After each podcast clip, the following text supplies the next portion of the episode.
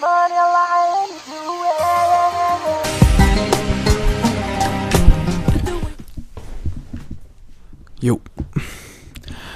I had an epiphany today that people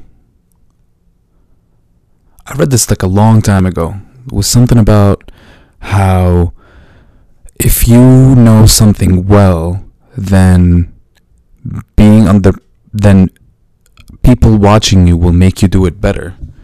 But if you don't know some don't know a skill that well, then people watching you will make you do it worse.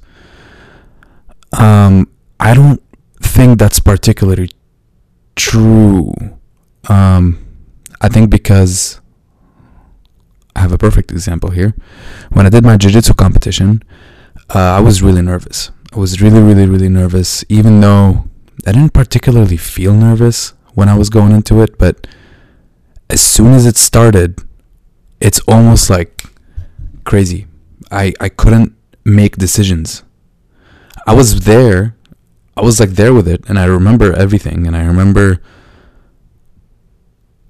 making some decisions, but I just I wasn't rolling the way I roll in the gym, um, which it's not that's not like an unusual thing to hear, right, from someone competing. But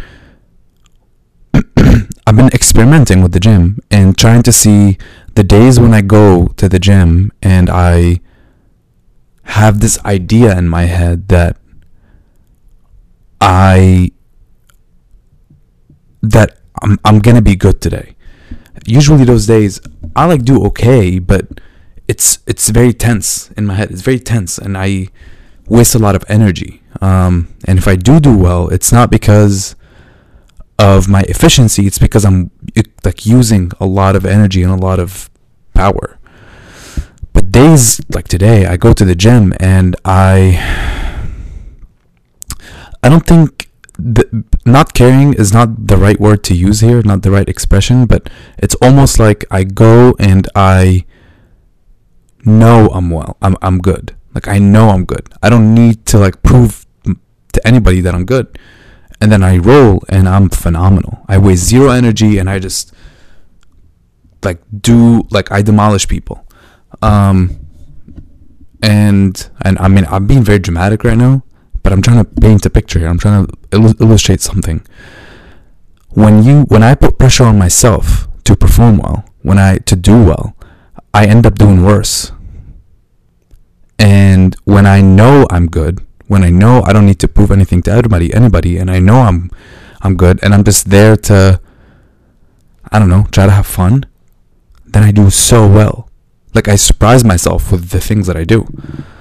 Um, and I wish I knew that for the first competition, but that's okay. I think that's a big lesson. That's probably the biggest lesson I've learned from that, and um, hopefully I can carry it over to you know the rest of my jiu-jitsu career. But what I also think is going to happen is that I'm going to be able to use this lesson for almost any single thing I do in my life. Anything. Like anything that requires me to be under pressure now going forward, I hope that I can remember that hey, like time out, John. When you're under pressure, you need to tell yourself that you don't need to prove anything to anybody. You're good. You know you're good. You're chilling and then I'll do so much better than than I expect.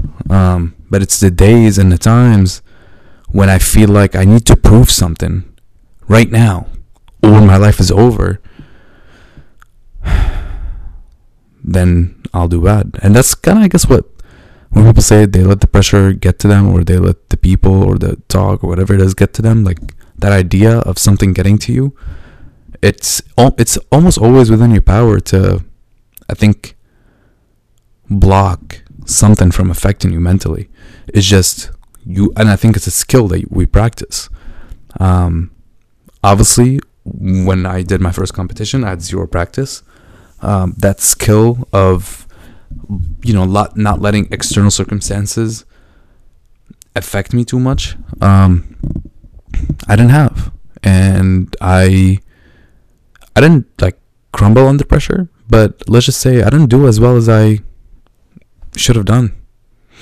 I know really good jiu-jitsu and I promise you I know more jiu-jitsu than the guys that I competed against. I knew that. Um, it's just I didn't do that well under pressure. And I didn't have that skill of feeling the external but not letting it actually affect my mental. And um, I'm slowly realizing all like how and, and you know I'm slowly realizing that that's true, and then also understanding how it how it plays out, um, and how I can maybe control it, um, and get ahead of it or whatnot. And I wonder what other things in my life this actually affects me. Like, what other areas in my life do I fall prey to that that those external circumstances? It has to be a lot of things, right? it has to be a lot. So I'm I'm glad this is happening now, and uh, I wonder if that happens to. I wonder if that's true for other people. Let me get, let me know, guys, if this is something that's happened to you. You have a specific example, maybe, or what do you do about this? Like, give me some advice. Maybe let me know what I should do. But I think what I need to do is keep meditating because I realized this when now I realized this today but I've been meditating for the past like few days, so I think meditation has something to do with it. Um, and I think going forward, I think I need to just practice that mindset of I don't need to prove anything to anybody. And the hardest part for me is to tell myself that hey, I'm just here to have fun. That's hard because for me, I'm I take everything really seriously, and I think by doing that, I actually hurt myself. Instead of saying yo this is i'm grateful for the life that i have let me see if i can have let me see if i what i can do with this. Let me see if i can have fun. Let me see if i can do something that i can't imagine i, I could have been done. Instead of saying oh my god this is really serious and if i don't do something with my life right this second right today it's over obviously there's a happy medium probably but for me because i fall so much on the pressure, pressure, pressure. I think I need to expand my horizons a little bit and practice telling myself that it's going to be okay no matter what I do. So let me experiment, let me have fun, and uh, let me see what good can come out of this. Um. Love you guys. Thanks so much for watching and listening. I really appreciate it. I'll see you tomorrow. And until then, stay uncomfortable.